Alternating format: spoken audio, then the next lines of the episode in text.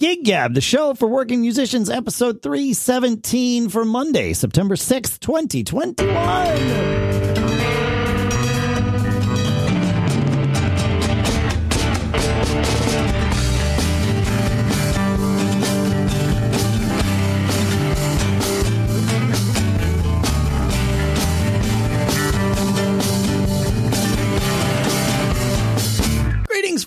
And welcome to Gig Gab, the show by, for, and about working musicians here, back here in Durham, New Hampshire. I'm Dave Hamilton. Here, still here in Nipomo, California, it's Paul Kent. I, I didn't see you in Nipomo, Mr. Kent, but I did see you in uh, in San Jose last week. that was week. so nice. It, it's been a while. How long since we've actually seen each other? I mean, it's probably been I don't know, Two- probably three, two years? two or three Yeah. years. Yeah, yeah, yeah, yeah. Right. It's. I mean, it's certainly been since you know the pandemic began, and and probably six or eight months before that. So Yeah, no, that was great. It, you know, it's one of those things. I'm, I I knew you were coming, but still, I'm playing, and all of a sudden, that familiar face and his beautiful wife starts kind of wafting closer to me. I'm like, ah, my buddy's here. Yeah, it was um it was a serendipitous thing. So I was out uh, I flew out we took last week off because I flew out to Portland to drop my Portland, Oregon to drop my son off at college. And when we were planning the trip, my wife and I we we wound up only being there's an Airbnb in Portland we love to stay in and we stayed there but they were they weren't available for the full time that we would have wanted to be away. After we dropped our son off you know we we liked this idea of having a little bit of empty nester time you know and and uh, we did it in Portland last year and it was fine. There's a lot of hiking to do. You know it was a good thing to do in pandemic days and um so we were like oh crap we can't stay and so we sort of left the end of the trip open ended and thought well maybe we'll drive up to Seattle like just because the Airbnb is not available we don't have to go home and then I was, you know, this is late spring, early summer. I was looking at the Phish touring schedule and realized they were going to be in Tahoe right after we dropped off our son at school. It was like, hey, maybe instead of Seattle, we go down to Tahoe again and, and check out those shows. Unfortunately, so that was our plan. You know, booked everything, bought the tickets, all the good stuff.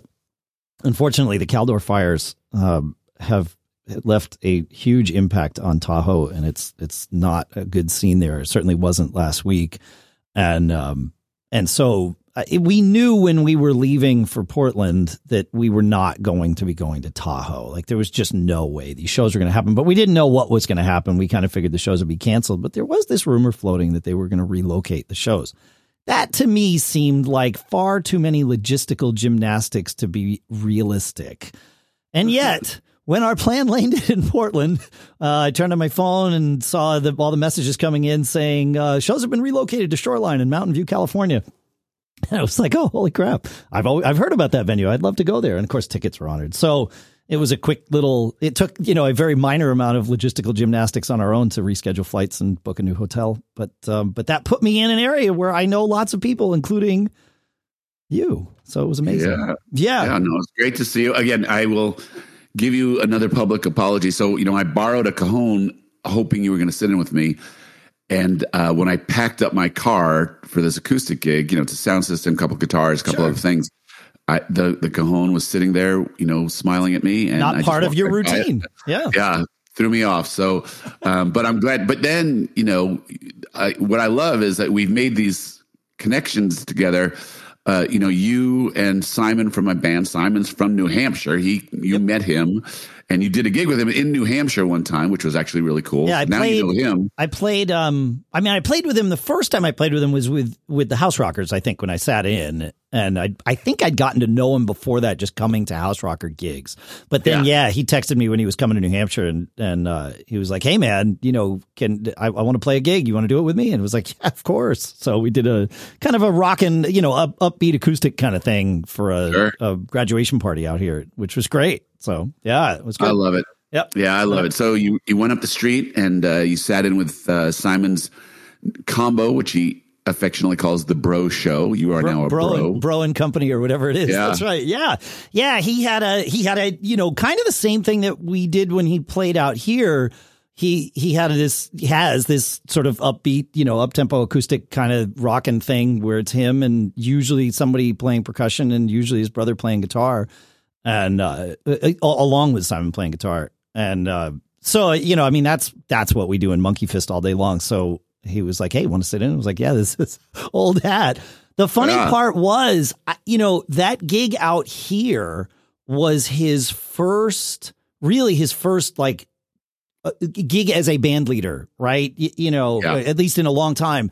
And he, I, will never forget. It's really funny, and I'm sure he remembered this too, which is why he did what he did. But uh, I'll never forget. You know, he came out and he was scared, and he, you know, he's like, "We got to make sure this works." I'm like, "Yeah, it's going to be fine, man." You know, and I, I brought the sound system. Everything was good and uh and I know how talented he is, right? Like I I I didn't know that he, this was a first for him, right? I didn't know that he was nervous or anything, and and but then when you know we got there and he was like, okay, well, uh, you know, I only sing these songs. We do it this way, and it's like, yeah, okay, fine, so whatever, great, it's gonna be great, Simon. Like it's low key gig anyway, and um and then uh, for whatever reason, Take It Easy came up in the set list. He's like, You sing lead on this, right? I'm like, No, you sing the lead. We've been singing harmonies all day at that point. We'd already figured, like, the three of us, him and Amy and I, uh, like, we, Amy, a, a, friend of his from New Hampshire that played the, yeah. you know, the three of us played the gig together.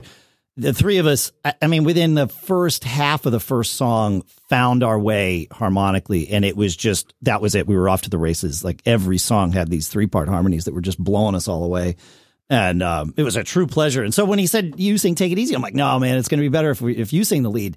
And he did, but this was not part of the plan, right? Like, and so yeah. he was, and so I went and sat, you know, so now fast forward three years or whatever it is, and he's been doing a bunch of these gigs, and he's like the, the most. He's such a great band leader. He's a great front man. He's like totally comfortable working the crowd and working the band and making everybody feel involved and all that stuff. And and uh, his drummer Don Frank very, very graciously invited me to to come and sit in. And so the first song I played with him, he looked at me. He's like, "How about take it easy?" I was like, "That's funny." Uh, and so uh, he obviously sang it, and um, and you know we played along and, and had fun. And, and I played a few more songs with him after we finished our dinner, and it was a great night. It was a really fun. You know, it was like having dinner with with old friends. Is is yeah. because that's kind of what it was. They were, you know, they were playing, and we were we were Lisa and I were for the most part sitting there eating, eating, and um, it was great. Yeah, it was a yeah, was yeah. good night. No, it's good. I, you know, I'll just say, you know, Simon, I love him to death. He is he is one of the greatest bandmates I've ever had. He's he's thoughtful. He's you know prepared. He's prompt. He's he's you know he's just great to play with. Yep. And uh, necessity is the mother of invention. You know, when and when COVID took house rocker gigs away, is really when he started doing you know aggressively seeking out these these acoustic gigs and he does some solo. He does, you know, he yeah. does, and he does a great job with it. But you know, he, what he really likes is having a small combo together. He does have his brother will play acoustic off most of the time. Yeah, Don Frank, who's you know kind of a Bay Area, very played with Ronnie Montrose, played with the Doobie Brothers. I mean, you know, Don is the real deal. Yeah, I want to take a minute and and first of all, again, thank Don for inviting me to sit in. I never ask when I go to see friends bands, you know, because I, I, know what that's like. It's weird, yeah. it, you know. But he, he almost insisted. He and he's such a nice guy, but really. On top of that, he's such a fantastic player. His feel, yeah. his time was just like, oh my God. Like, I mean, most most drummers that you go see can keep decent time. Like, but but when you come across somebody like Don, it it's special. Like he really has it together. I mean, he, I, I and I say he has it together like he's some you know kid starting out. Like, of course he has it together, but it like he he really blew me away. Really blew. Well, I'll, I'll, tell you a funny yeah. story. So so uh, I had the pleasure of having Don play with me in a little winery band I had, mm. you know, for a while. That was just kind of a pickup thing, and you know, knew him to be great. I was introduced to him by a buddy who did a um, Fogerty tribute, and that's the first time I got to play with him. Sure, but um, we had a weekend where Russ couldn't play house rocker gigs, and I asked Don if he wanted to do it, and he said yeah. And so we sent him some stuff to prep. And interestingly, the the first of the two gigs, um, he was feeling his way through, and he he sure. uh, you know again, time was never an issue, eh, all those types of things. But, you know, we wanted him to cut loose. We, we said, you know, go for it, man, play. And the next day, you know, we were kind of like, like, you know, good player, you know, we'll get through the gig, you know, it's a sub thing. Sure. Dude, he let loose. he was absolutely the star of the show. I mean, everybody in attendance that day watching the House Rockers play was just blown away. Not only, you know, again, time is great, but the unique things that he can do as a yeah. drummer Yeah. And some of the, you know, some of the ways that he would fill space or not fill space were just unfreaking believable. And across the band. I mean, everything, you know, like you've done it. It's not terribly easy to sit in with our band. Some of the things we have a couple of things you got to really pay attention to. Sure. You know, yeah. spa- 10, 10 guys, spaces at a is at a premium. He I mean, literally, it was one of those things where you have a sub. Like you did, actually, it was like this when you sat in with us as well. We've been very blessed to be careful about who we choose to to uh, to be able to on the rare occasions that we need a sub drummer. Yeah. So you know, but but Don owned that show. It was two years ago on a Sunday, That's actually awesome. coming up two years ago. Yeah. So hats off to Don Frank. He's an absolute gem. On top of everything we're saying about his drumming, probably one of the nicest guys you could ever meet. Uh, yeah, he's life. definitely a nicer guy than me. And uh, yeah. no, he really he, what a it was. Yeah, it was so, so much fun just getting to meet him and, and play with everybody and all that stuff. So yeah, no, well, good. it was good. Hey, I want to take a minute, and I, I don't want to have a moment of silence for Charlie Watts. I, I want to have a moment of talking about Charlie Watts. Yeah. He he left us with enough silence. So, um, but it, you know, I I posted something. There was a, a great little moment that happened at the Toronto benefit, the benefit that happened in Toronto for SARS. Um, and this was, you know, 10 years ago or so. Both the Rolling Stones and Rush played at this. And just as Rush is going on stage, Charlie comes up uh, to Neil Peart and introduces himself. Neil's kind of Neil told the story in one of his books, uh, which was f- funny to hear. But you know, at first he he had no idea that he was in like show mode. They were like literally a minute from going on. You know, he's putting his ears in, standing at the side of the stage, like just getting ready for you know for somebody to point him towards his drum stool. And this guy comes up and starts to introduce, and you know, and and then finally, of course, Neil realizes who it was. And I posted about this story because I said, "Wow, you know, here, here, we have two legends, and now they're both gone." And uh, somebody commented and said, um, you know, if if Neil Peart came up to me at a gig, I wouldn't. I, I, I would ask him, you know, where the where the bathroom was or something. He's like, but if Charlie Watts came up to me at a gig, I'd know who he was. Sort of reversing the story, and it made me. It, it gave me a thought. It was like, man, what a. There's so many people. I and I have seen it happen on both sides of the spectrum because these guys are were two very very different drummers. Uh, in terms of you know how they played and how they filled space or didn't fill space. Um, you know, and and Neil of course played a whole lot more notes uh, probably in his life than Charlie did. But they were both fantastic drummers, and for people who dismiss, well, either one of them, but I want to talk about Charlie. For people who dismiss Charlie Watts because of his seemingly simplistic playing, I, I encourage you to take the time to listen and get to know the material and and his feel and how he really accomplished what he did because I don't think the Stones could have happened without Charlie. He you know he he's a jazz drummer, right? He, the Stones were his day gig. That was his as as is often called in the pro industry the house gig, right? The gig that pays for your house. Um, but but it wasn't his passion. Not not that he didn't enjoy it, right? You know, he I think what did what did he say? He says I've gotten uh I I I feel like I've gotten more from rock and roll than I've given to it. Uh, you know, but uh but he gave so much to rock. I, I disagree with that statement. I, I think it's. Uh, but who cares about it? I mean, you know, why is simplicity a, a bad thing? You know, well, I think it's that I, I, don't think it's that it's a bad thing. I think that it's easy to overlook Charlie like it's like it's easy to overlook Ringo and say, well, I mean, all they did was play time. Like they didn't do anything. You know, Char- Charlie just sat back and played and and and didn't, you know, he wasn't ever the star of the show, except he was always the star of the show. Uh, right? Absolutely. Right. You know, and and so it's it's not always about how much you know how many notes you can fit in. I mean, certainly, you know, I, I grew up on prog rock. Neil Peart was, you know, one of my big, you know, drumming influences. I, there is plenty of room for that. Like, I, and, and thank goodness for that. But there's also plenty of room for what Charlie did in the Stones, and um, and I I I encourage everybody to listen to it. The, the if you ever wanted a great example of linear playing, you know, Charlie was the first one that showed it. David Garibaldi sort of took it in and went in a, a different direction, as have many other drummers.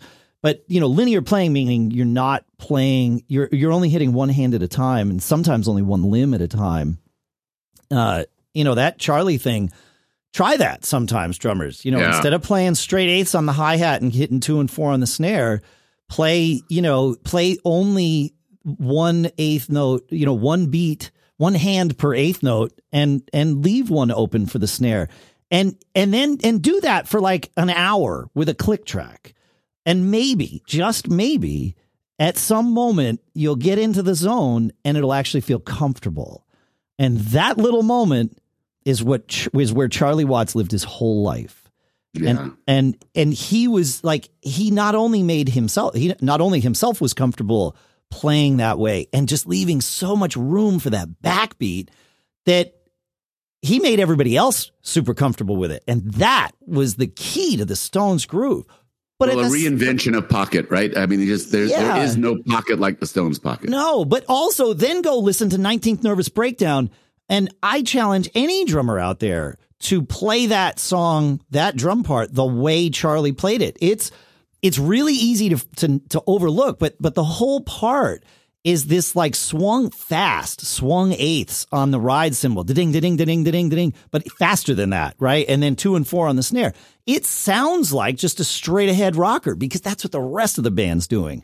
But Charlie's got that truly swung, not even like the Ringo sort of half swung eighth notes. Like it's a ding, ding, ding, ding, ding, shuffly, like super fast shuffle on the ride cymbal going all the way through the tune. And that's what drives the buzz.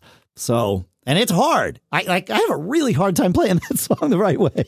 Yeah, yeah, Char- yeah. Charlie's way. Yeah. So, So, um, you know, I haven't been able to work a Springsteen reference in for a long time, but uh, Springsteen's drummer Max Weinberg wrote a book about drummers, right? Yeah. And and in the forward, Springsteen wrote the forward to it, and his quote is, "As much as Mick's voice, voice and Keith's guitar, Charlie Watts' snare sound is the Rolling Stones." When Mick sings, it's only rock and roll, but I like it. Charlie's in the back showing you why.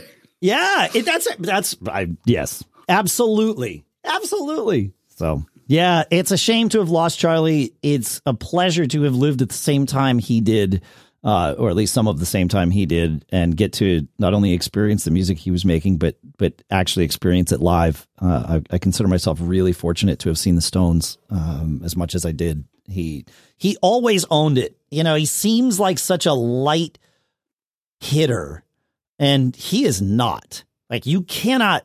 It, it doesn't matter that you have amplification and all that.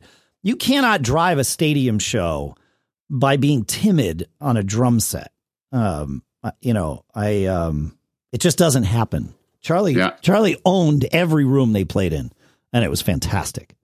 Without So- a doubt. What's your favorite Charlie Charlie Watts drum part? Oh man, I mean, it it might be.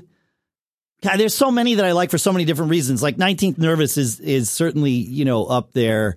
Uh, I I really like Brown Sugar. Uh, you know the way he sort of made that super tribal kind of thing happen again without adding extra notes. Right? He he he played exactly as much as needed to be played to convey that that groove. But yeah, that Brown Sugar groove I like a lot. Um, and and you know the beginning of Start Me Up, that song started as a reggae tune, and as soon as you know that and you understand one drop reggae, then you can hear why Charlie played on the one with the snare the first time through, right? Because Right. it's it's like, oh, we're gonna do, play this one drop. No, we're not. We're gonna play it, you know, straight two four kind of thing. So.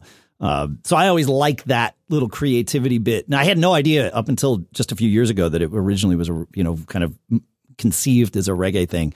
And then it was like, ah, wait a minute. Yeah, that, that's why Charlie did that. Like, that makes a whole lot more sense now because otherwise it's really screwed up. But I like that. Like, he had that way of saying, here I am, you know, and, and he was always there. So, I would say, uh, "Give Me Shelter." I think there's an ISO track of that floating around somewhere where if you just want to hear the drumming, and but I would also, I I have to say, the, the greatest drum intro of all time to me is "Honky Tonk Woman." well, sure. Yeah. Yeah. I mean, right. Like, you know, and that's a fun one to play. He, Charlie didn't do this, but that's a fun one to play, you know, the cowbell and then play the, Right. the, you know, the, the, the hits that bring it in. But that, yeah, right. You know, Yep. like so perfect. So Two notes and you're in, man. Like, Yep. Hey, uh, if you are not already using Bandzoogle, our sponsor for this week, to manage your band's website, to host your band's web presence, to host your electronic pressed kit, pressed kit? No, it's just an electronic press kit.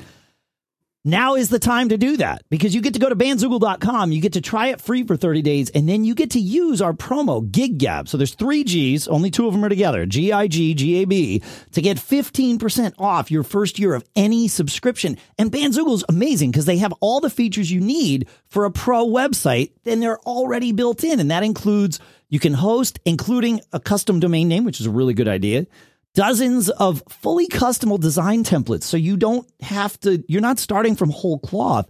You are choosing from one of their design templates and then you get to customize it. But the cool part is these templates are built to work everywhere in every web browser. Like you don't have to think about that because they've already thought about it. And then they've got all these commission free tools. It's true like everything. They, you can sell your music and merch commission free. You can do your crowdfunding and fan subscriptions commission free. You can do a mailing list and all of that stuff to send newsletters. And you get live support from their musician friendly team, usually musicians themselves, as I've encountered, seven days a week. And like I said, because you're a listener to GigGab here, you can go to bandzoogle.com, try it free for 30 days, and use the promo code GigGab, that's all one word, to get 15% off the first year of any subscription. Bandzoogle.com, promo code GigGab, and our thanks to Bandzoogle for, well, for sponsoring the episode, but also simply for doing what they do. So thanks, Bandzoogle. They, they are awesome. The proud host of the House Rockers. Oh, nice. That's right. Yep. Of course they are. Yeah, of course. Very cool. All right. We have, um, we have two questions from you all. And I want to start with uh, one from Kevin here. He says, uh, I'm not sure how familiar you may be with Milwaukee Summerfest, which claims to be the world's largest outdoor music festival. It's across 10 days, across multiple stages. And this year, because of COVID, um, it's they're doing it three consecutive weekends in September instead of 10 days straight. Uh, he says the band play has played every year going back to 2007, and this, this year is no different. The festival announced a couple of weeks ago that anyone attending, performer, worker, patron, has to either show proof of vaccination or a negative COVID test within uh, the three days taken within the three days prior to uh, attending the festival. Uh, so I, am and he says, uh, "Is this a sign of things to come?" I thought you guys might find it interesting. It's funny. I had this before I saw your email, Kevin. I had this subject on the uh, on the, the, the on the agenda for today because I've had an interesting go with this. Um, I don't. I, I'm vaccinated. I'm happy that I was. I, I I got the vaccine as soon as I was able to. I don't like telling our fans what to do. I don't like telling them that they need to sit or that they need to stand or that they need to dance or that they can't dance or that they can't dance with a drink in their hand. And so I've always sort of left that up to the venue. And we have a gig coming up on Saturday night uh, here on September 11th. It's at the in the barn at a private home and here in in Durham. And it's uh, it's going to be it's actually it, it's a fling organized gig. Um, it's a kind of mostly original focus night.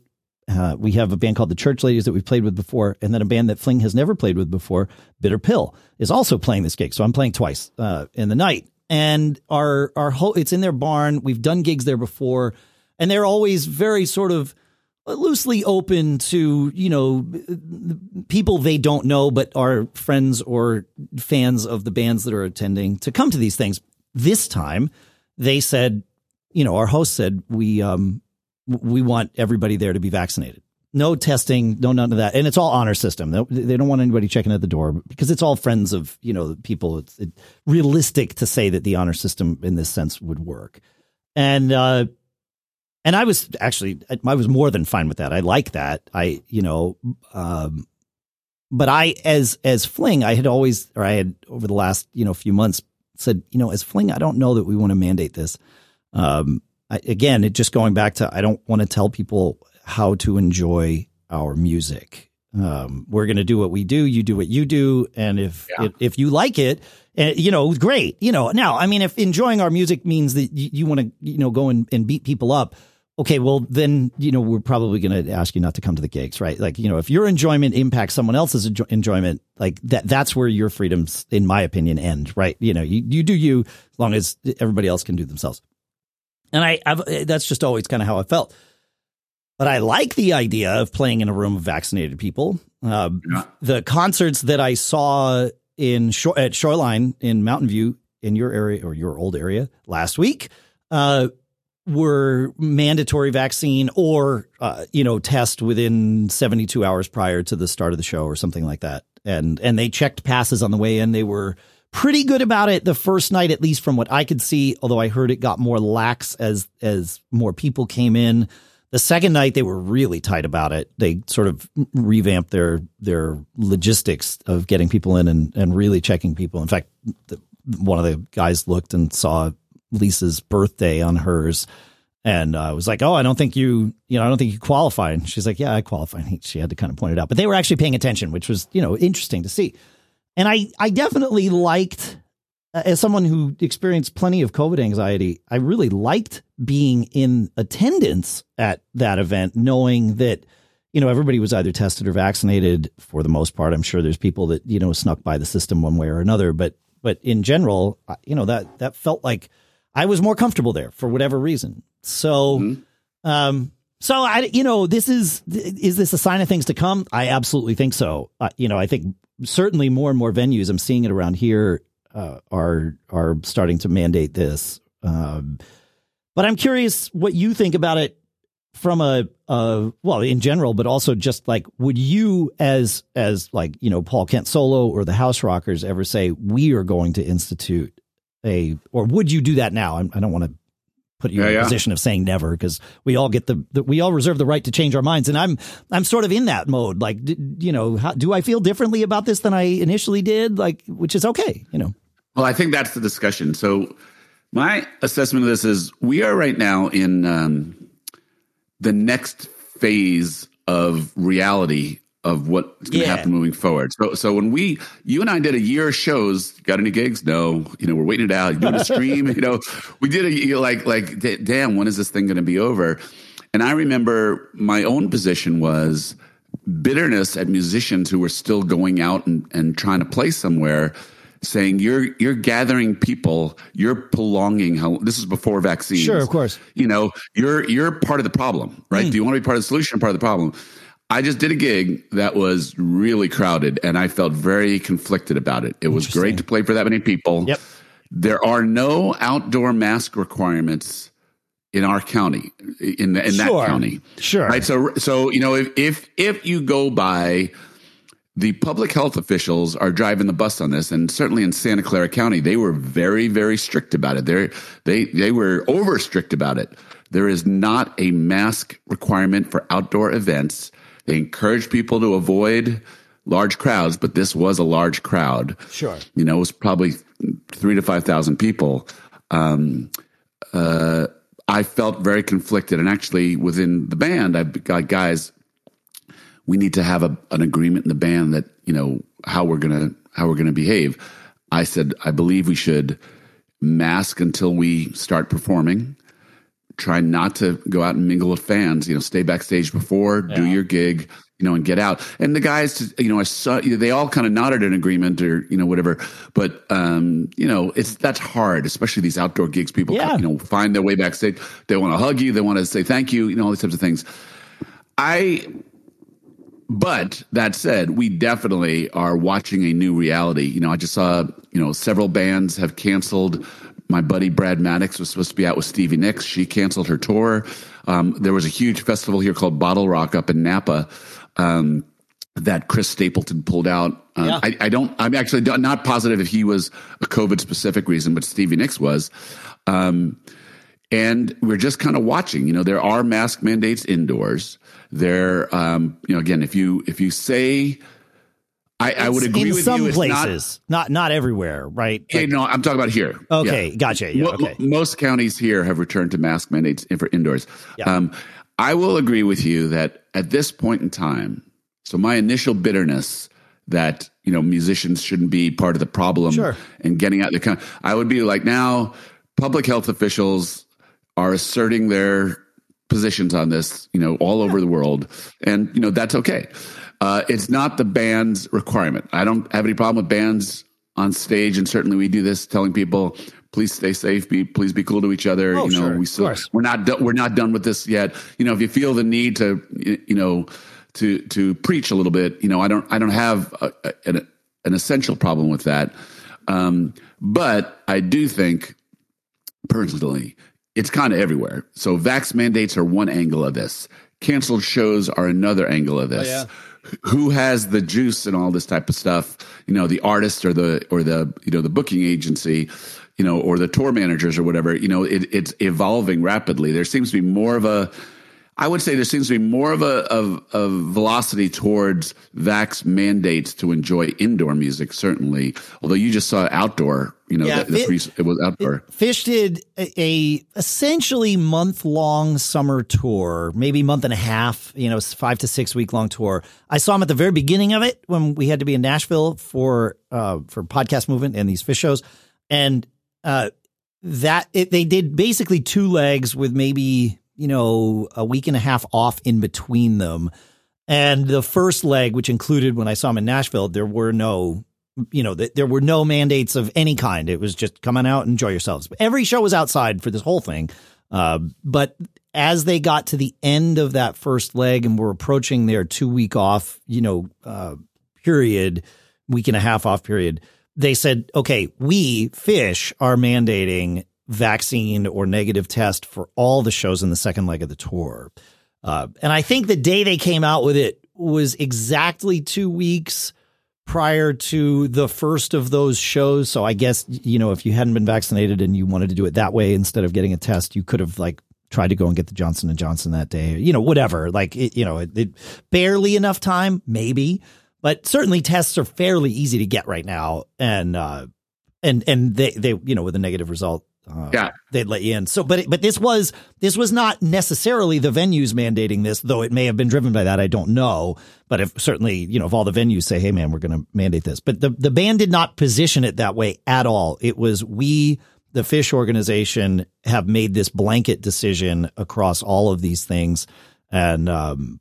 And and I and you know and, and it was this was sort of happening at the same time that I started thinking about the September 11th gig and like okay, well, it's great that we have this vaccine, you know, mandate for that particular gig.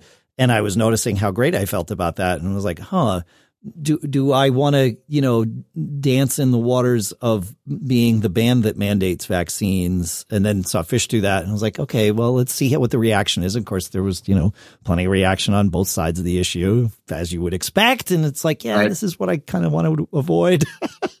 is that is exactly that. You know, I, I we don't we don't talk politics on the show because I stay like to stay out of that mess for all the same reasons. It's just it's one of those I don't want to get into a fight with the people that um you know that that we that, that we it you know to say that that I mean your audience is true, but I, I see it as so much more than that. I see it as we're all in this together. Paul, you and I are like the stewards of this gig gab community. And but we're all in it, and I don't want any of us fighting with each other. But you know, we so I so I I like to just avoid things that aren't about the subject that brought us together in the first place. Right? Well, right? you can avoid it by by leaving the responsibility of the venue and only playing the venues that support your. you could certainly position. yeah that's a little passive aggressive but but is a way to do it for sure but it is like right like that's a way to do it is say hey sorry but but you know it it's um i would i have trouble not being forthcoming and transparent on things like that like you know saying that we fling would only and i'm not saying this like, we haven't actually had this discussion in the band but to say you know we a band would uh would only play venues with vax requirements i mean that that that, that would be the way to to do that and and i'd be okay with that but um, Yeah. but yeah, I, yeah. So it, it's been an interesting thing watching, simply watching this evolve and watching my own feelings on this evolve over the last 30 days. And Well, the question that we're we're going around about is like, is it even at our level, even at the you know Yeah. glorified weekend, where is it our responsibility to preach this stuff? right. Um, and you know, you see this all the time. I mean, some bands they feel they've got the stage and they take and they they extract that responsibility and other other bands like hey i'm just the entertainer right? Well, i'm hired. I'm, this do- is I'm your- doing my job and this is your two hours to stop thinking about that right? And and that's that's sort of how i approach it is like this isn't this isn't my axe to grind necessarily. Like i i'm i, I don't i don't i don't like seeing bands get on stage with an axe to grind at all right? Like you, you're you're here to entertain like great entertain. And um and so to to you know to have that there it was easy for me to say I I, I don't I don't want to be involved in in doing that to people. But watching my own reactions of you know those Nashville shows I wore a mask for a lot of them these shows in Shoreline I did not. Um and I realized you know it's all calculated risk. I realized there's not no guarantees on on either side that you know I would have been protected or not protected or you know any different. But I, you know, I felt more comfortable wearing a mask in Nashville for more of the time than I certainly did in uh, at these shoreline shows. So, I, you know, noticing that and saying, okay, wait a minute, you know, that mandate actually allowed me to forget about COVID and enjoy the show more. That was Mm. sort of right. That like that was the part of it. Like, well, if my job is to entertain, the first thing I need to do is make people feel comfortable, and then I can entertain them, right? You know, and so it's that. Ah, wait a minute. This is not a, a political thing. This is a, you know, if, is this really a thing that that does make most of the people here here feel more comfortable? Ah, well, then, Well, wait a minute. Uh, So let me flip know. this around on you a little bit because Yeah, um, like this gig we just did on saturday there were a lot of people there yeah. and as the pictures are post the conversations on social media like you went to that how many people how safe could that have been you know like sure, you're always like- going to see that. Yep.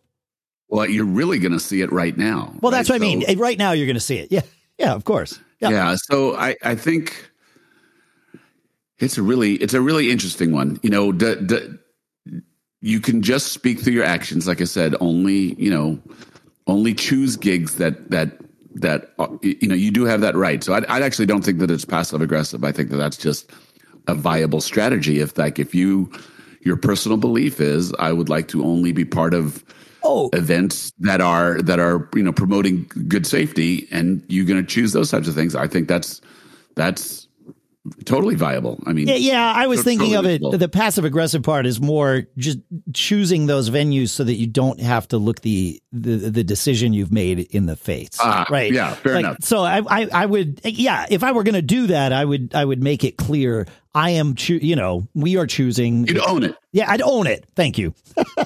yeah Yeah. no that's good Yeah. but i you know it is one of those things mike mendoza was sax player in my band great musician a working musician teaches during the day gigs at night you Sure. know and that's what i mean right? He said in the middle of the of the thing he was in no rush for the house rockers to get together rehearse or no rush for the house rockers to get together and play. He said you know in, in our time on this earth we have not been asked to sacrifice like every other generation has whether it be war or disease or whatever is going on you know so for us to have to just stay home you know for six months or a year that is not a big sacrifice and Sure. so he had a he had a fairly deep philosophical perspective and my point to this is you know we're dancing around you know the the subjective ethics of what we're doing with regards to covid and you know that type of thing Sure. and that's why i'm saying this, this phase two if you want to call it that of now we're to vax mandates or are we shutting down again or are we, you know, what are we going to do now that we've had a vaccine we have a vaccine we have 18 months of history about what's going on we have a lot of medical data there's a lot more information than when we started all this when things shut down you know in march of That's absolutely right. 2020 right Yeah, yeah, right. but it is part of our life. So I, I, I would say that in that, uh, the the hesitancy to make a comment from the stage because it might be considered political isn't that the problem? It's not political. It's science. Well, Isn't but, it like- but Mike, people don't. I am not a performer of science. I am a performer of music. Now, you know, I but he- like for example, I also do a podcast called Mac Geek Gab, right, where I I teach people and answer people's questions and and true and yes, guide people and share my opinions about you using your computers and your technology. I never I, I'm, I'm and I would like I think it's fair to say I'm an expert on that, right? I never have told people from the stage at a bitter pill or a fling gig, hey, now if you have an iPhone, the best way th- here's something you should do, right? Like it's the wrong venue for that, even though I'm an expert. I am not an expert at science mm. or politics. So I am definitely not going to get on a stage anywhere and pretend or, or, say things that an expert might say on the stage where they are uh, expected to do so. It's just the wrong venue for that. That's my issue with it. I have no problem, uh, you know, when I, I was going to say if, but when an artist, you know, talks about politics or anything else in in another venue, right? You know, if in an interview or something like that, sure, that's great. But unless it's truly part and parcel of the art that brought them to the stage in the first place, and you know, you take somebody like Arlo Guthrie or you know, bitter pill. Definitely, there's you know political leanings. You buy a ticket, and that's part of what you buy in a ticket. You know that that's part of this artist's vibe, but it's not part of my vibe. Uh, it's never been part of Fling's vibe, and so. Yeah. It's you know, interesting way to look at it. it my it, wife, my wife is in that camp, the shut up and sing camp. Shut up and sing, unless, unless your entire audience has has come up knowing you to be someone that preaches and sings or or mm. instructs and sings. Maybe instruct is a better word, right? You know. So the question is should we be instructing our audiences? And the answer is if that's what you do, then do that. But if that's new, think long and hard about whether that's a thing you want to start I, I adding to your that. show. Yeah, I, I, like the way that you said that. I agree with that. I, my instincts, and certainly in this last show, is to go there without going there. And I don't, I don't think it's a cop out, and I don't think it's passive aggressive. But you know, comments like "be cool to each other," "we're going to get through this," you know, that type of thing, without, without there's a, there's some imaginary line somewhere that that my instincts are saying stay away from there. Sure, but it is you know I am the person getting them to clap their hands and jump up and down and yeah. you know that type of thing. Which there is which is part of your vibe. That's right. You are instructing your audience to clap and interact with the music and and other things that other bands might not do, and that's right. also okay because people so there, know that that's you. Yes, there's there is a sweet spot of encouraging people to interact with our music in a responsible and safe way yeah. so that we can do it again the next weekend. Sure. Right? Yeah, of course. So, yeah, th- that's what I'm saying. My instincts are more like don't preach, but almost feel like an obligation to be like, yes, we are in this incredibly weird scenario. We all know it. It's not the elephant yeah. in the room. We all know it. Yeah, no, it's so, good to acknowledge know, it for for it, I think. Yeah. yeah. Yeah. Yeah. And I guess maybe, you know, follow your instincts, I guess is the fairest thing to do. Like like you said, if you never have had the reputation as a band of of coming out with positions on things, if you were to start doing that, it could hurt your brand. It could make you seem ingenuous. It could make the shut up and sing people get really angry. Yeah. You know, so you know, it, it, you know, there's a risk if it's not if it's not the way that you do things. That's right. And and but flip side, if you are a band that people look to for social satisfaction, which is something a really good band can elevate themselves Absolutely. to. Absolutely. You know, yep. then you figure out if, uh, yeah, how about that for a title? Social satisfaction. Social. I like social satisfaction. I, I was going to make it more about instructing your audience though, because I think, well, because that's a bigger, like, you know, that's, that's actually what this is about. That's the decision you need to make. Do you instruct your audience and how do you instruct your audience? I, I will keep social satisfaction as a potential song title though, if that's okay with you. Yo, it's. I, I think uh, it would be it would be a great song title. Yeah, yeah. I can't get no. That's correct. That's correct. that's that's that's been that's been proven over and over again the last last well you know few decades. So there you go. Yep. Yeah. Hey hey hey. uh, yeah, man. Uh, so it's interesting. Let us know what you think. Feedback at giggabpodcast.com. We'd love to hear from you. Uh, uh, what you're doing with your bands, what you want to do, what you've been thinking about, what you're choosing not to do. That would be it would be helpful. Quite frankly, you know, selfishly, I would love to to hear all of that feedback because I'm struggling with this and uh, trying to figure out the the right way to do this to make both me and you know the band and our audience um, comfortable as we move forward because outdoor gigs are one thing, indoor gigs are another thing. And I can't. I canceled both of our upcoming indoor gigs. Interesting. Yeah, we don't. I don't think we have any indoor gigs on the books. Although this barn gig on Saturday, technically indoors, big barn, but it is you know four walls and a ceiling. So, um, so we do have that. And yeah, it wouldn't surprise me though if I come back on Gig Gab on Monday uh, next week uh, and tell you that this gig was nixed because you know people got too concerned about you know COVID and all that stuff. Uh, yep. That it, it, you know it it's I, I, could see it going either way. Um, yep. Yep.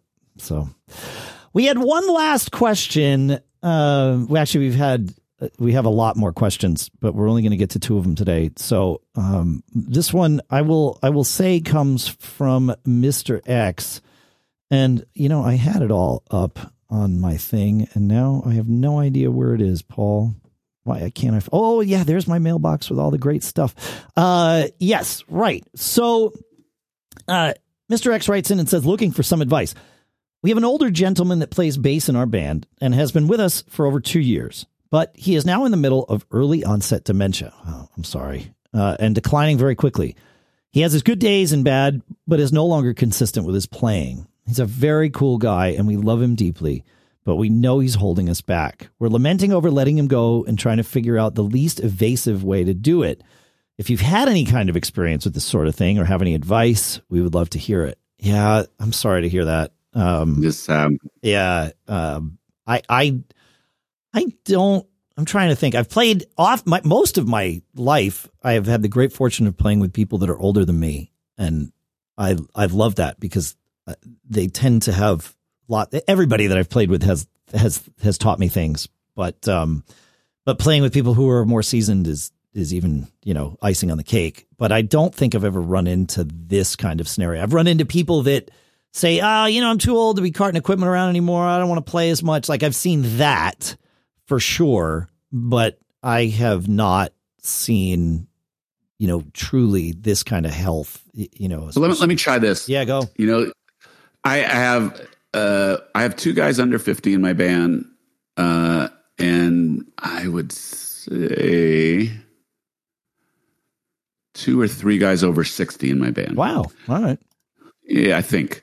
And, sure. you know, I've had this, the philosophical discussion about this. And, you know, here's the thing most of the guys in my band have, you know, almost 20 years of tenure in my band, right? So, you know, Mr. X has two years, is a little bit different, but, I would, my reaction to the question is if your band is a business, I guess you have to take care of business. If your band is a social, you know, a collection sure. of friends, yeah. I think you nurture that along, you know, for a while.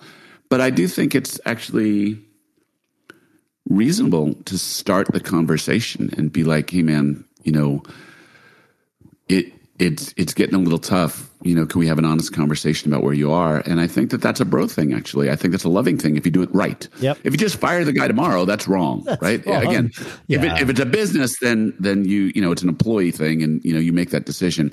But if it's a if your group is a bro thing, or even a hybrid of a bro and a business thing, or a cis, I guess you know I use the term bro, not yes. not inflammatory, right? Yeah, friend, a think, friends thing. Yeah. Yeah. You know, my position with the House Rockers is no nobody gets fired from the House Rockers for a a a non-intentional series of events. Sure. Some you know, if some guy doesn't practice, you know, something or doesn't come prepared or is late or you know that type of stuff, we nurse him that kind of thing back to health.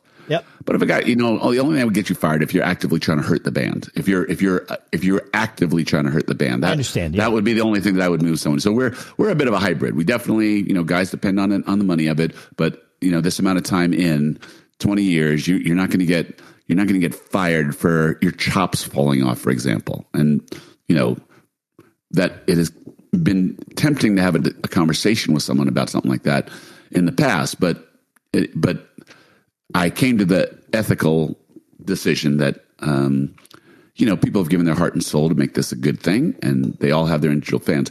In the case of something that that is deeper, like dementia, I do think if it's a bro thing, it is a loving thing to have the conversation and say, "Hey, man, you know, maybe even tape a show or something like that, and you know, kind of share back, you know. And I don't know when someone is entering stages of dimension, do they have any awareness to other people around them? Maybe bring it up, or they, yeah. you know, is it possible that they're, you know, getting some, getting some care already? But I that that's the way I would draw the line. If you know, if you're a, a, a, wedding band or a you know a corporate band, and you know everybody's income depends on this, it, it, to me it's kind of a you know you still do it humanely, but you know you kind of have to take care of business. But like most people who listen to us, I would think there's a there's kind of a hybrid mix of things, and I think the humane thing is to try and nurture someone and prepare them that that you know to get to the end of their performing career and uh, if that's what it's going to be, find a way to honor their contribution, you know, sit ins or whatever it might be from time to time. But, you know, it's also not fair to the other people in your band if if your band is going down. And maybe maybe where you start is is everybody in the band on the same page yeah, about it. That's I mean, yeah, it sounds. I mean, if, that's a great place to start. It sounds like maybe they are in this particular scenario, um, but I think that's the the first thing to do is say, okay, is it just me? Am, am I reading more into this than than any of the rest of you are? It, you know, let's talk through that because it might, it, you know, whatever the reason is, I think this one is probably pretty clear. But you know, it might be like, oh, I, you know, this whatever this person's doing or whatever's happening to this person is driving me crazy. Maybe somebody can talk you off the ledge, right? like that, that yeah. can happen. But yeah, to have that talk. Is this negatively affecting the entire band in in a way that is um, unfixable? And in this case, you know, you're not like unless you've got some magic in the band, you're not going to fix someone's yeah. dementia, right? So you you know you but then, you know, I would, in a scenario like this, I would involve if the person has a, a you know, a partner or spouse or a family member, you know, figure out who is caring for them and and have them at least somehow involved in mm. in the this conversation maybe not present for it because that may not seem appropriate to to you know to your band uh, but making them aware that look we're we're going to deliver this news to this person and uh-huh. and you know a handoff of sorts so that uh, you know you know you need to know that you're going to need to support this person that's about to receive a blow. Some bad news yeah. Yeah. I you know there's no one answer because no. you know, there's a there's 500 different you know variables that can go into this. That's right yeah. But you're you know holding up to the light like how would how would you feel you know, right. and how would you want to be treated? Like, you know, and again, if if it was me, I would want to know if I was hurting the band, and I would I, that would be the thing I wouldn't want to do. But some other people, they you know, they just wouldn't be able to see that. And, sure. And if and if this guy is one of those guys who just literally won't hear it, then you're going to have to you know, you got to figure out how far the bro rope goes, and you know how how far you can sure. you can nurse this along. But you know, again, if it's if it's dollars and cents, I think it's a it's it's to some degree easier. But if if it is like so many people who you know my situation, many of your situations, you got to kind of take into account. You know, will will the spouse be supportive or significant other be supportive of it? Yeah. Will the person be receptive to it? You know, are, is your band on the same page about all this type of stuff? Is there a ramp? How bad is it? You know, how long right. can you live with it? Right. Right. So you know, I I, I think you kind of got to pro and con your approach to things and just kind of give yourself some ramp, you know, to, you know, you'd like to you'd like it to end so everybody feels as good as possible about it. It may not be possible. So but, everybody you know, feels respected. I mean, I think that's yeah. the right that's the goal here is and and I if it were if it were me and, and the scenario is sort of as I've been painting and you know we involved wh- whoever their family member or whatever that was going to care for them uh, I would you know, at, as the conversation was wrapping up, I would tell them, "Hey, by the way, you know, uh, Tim knows about this. You know, we told Tim that you were going to be, you know, we were going to be delivering this news to you because we wanted Tim to to be able to support you. So Tim already knows. Uh, Tim doesn't know any specifics about what happened in this conversation because Tim's not here for this conversation, but Tim is there to support you and and then you know truly kind of have that handoff so that so that when when you know this bass player gets home and tells Tim the band fired me and Tim says yeah I know he doesn't feel betrayed right you, you know it's like yeah. oh you, you you know there's we're not keeping any secrets here we thought about this. We respect you. We wanted you to have support after we walk away from you, which is effectively what's happening. Or maybe you're not walking away, right? Maybe you're still friends after the after the fact. You're just not playing in a band together. You know, Syd Barrett certainly uh, lived that role for a long time. Um, yeah. it, it's it's a well paved path. So you, you know, and and that's worth considering. Is like, are you never going to interact with this person again? Is this goodbye forever, or is this right. you're no longer our bass player? but you're still one of us. Well, I know. can I can give firsthand experience of that. So when, when we had to replace Joe, our drummer, right? Yeah. So Joe is my musical soulmate. We like the same bands, we like the same music, we like the same clothes, as the song says. And um, you know, Joe was having he was he was frustrated that like we had a really hot summer and him schlepping his drums, setting them up, playing a gig in the heat you know, it took its toll on him. He actually went to the hospital from dehydration. That's bad. It was bad. And so we had a conversation. Is it time? And as emotional and heart wrenching as that conversation was, it was a, you know, we hugged each other and we, you know, we, we, we talked about it. And again, Joe was my guy. Yeah. And, uh, is my guy. And, um, I, I wasn't you know, he wasn't the founding drummer of the House Rockers, but he might as well have been. He'd been with me almost from the beginning, and I love him so much. It was it was as hard on me as it was on him and on everybody because he was, you know, was just this great personality that people associated with the band. So the little things that you can do to to exit with respect. You know, I wrote a really long tribute to him and thanking him for his contribution making the band what it is. You know, did a little pictorial of him. Yeah. You know, we did uh, uh, the last gig we turned into a party. Him, he's another Springsteen fan, and and one of the last songs that we did together was "Born to Run," and there was not a dry eye on the stage. And those who knew us, who were in the audience, you know, were in that moment together. Yeah.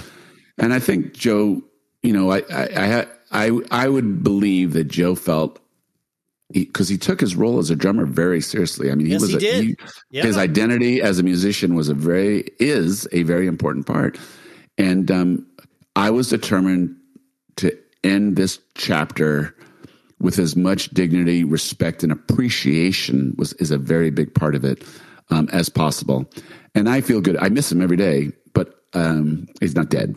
like I, yeah, yeah. I, I, miss him in the band every day. Yeah, of course. But um, you know, we replaced him with someone that he felt good about. He had a little bit of a voice into that decision, and so it, there was a transition. And you know, again, you say you play with older people. I play with some older people. There's, you know, a lot of classic rock bands are going to be older people. If you're playing music from the 70s now, that music is 50 years old, buddy.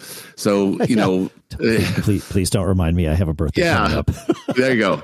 So, um, you know, this is a very, very useful discussion because, you know, what constitutes when someone's at the end of the line in your band is something that you think about. I mean, you kind of like want to ignore it and hope it never comes, but it's right. coming. It's coming it, for all it, of us. Well, it, in some way, shape, or form, it happens, right? You know, and so yeah, it's yeah, it's an interesting subject. I, I appreciate uh, I appreciate the question. Hopefully, we hopefully we gave you some something that's helpful, but uh, or at least it certainly this was helpful for me. But you know, hopefully helpful for other people too. Yeah. So yeah. All right. That's what I got for today, man. You got anything else? Nope. This was uh we went into the mailbag was kind of cool. So yeah, like thanks thanks everybody. We actually have quite a few queued yeah. up for more discussions. We're, but yeah, it's overflowing. So we will we will dig deeper next week. So yep. Yeah. Cool. Thanks everybody for hanging out with us. Thanks for uh staying subscribed, giggabpodcast.com, and uh, make sure to check out Bandzoogle. That code giggab, 15% off your first year. It's good. And and always be performing. You were pretty much the whole time I saw you. You were living the dream.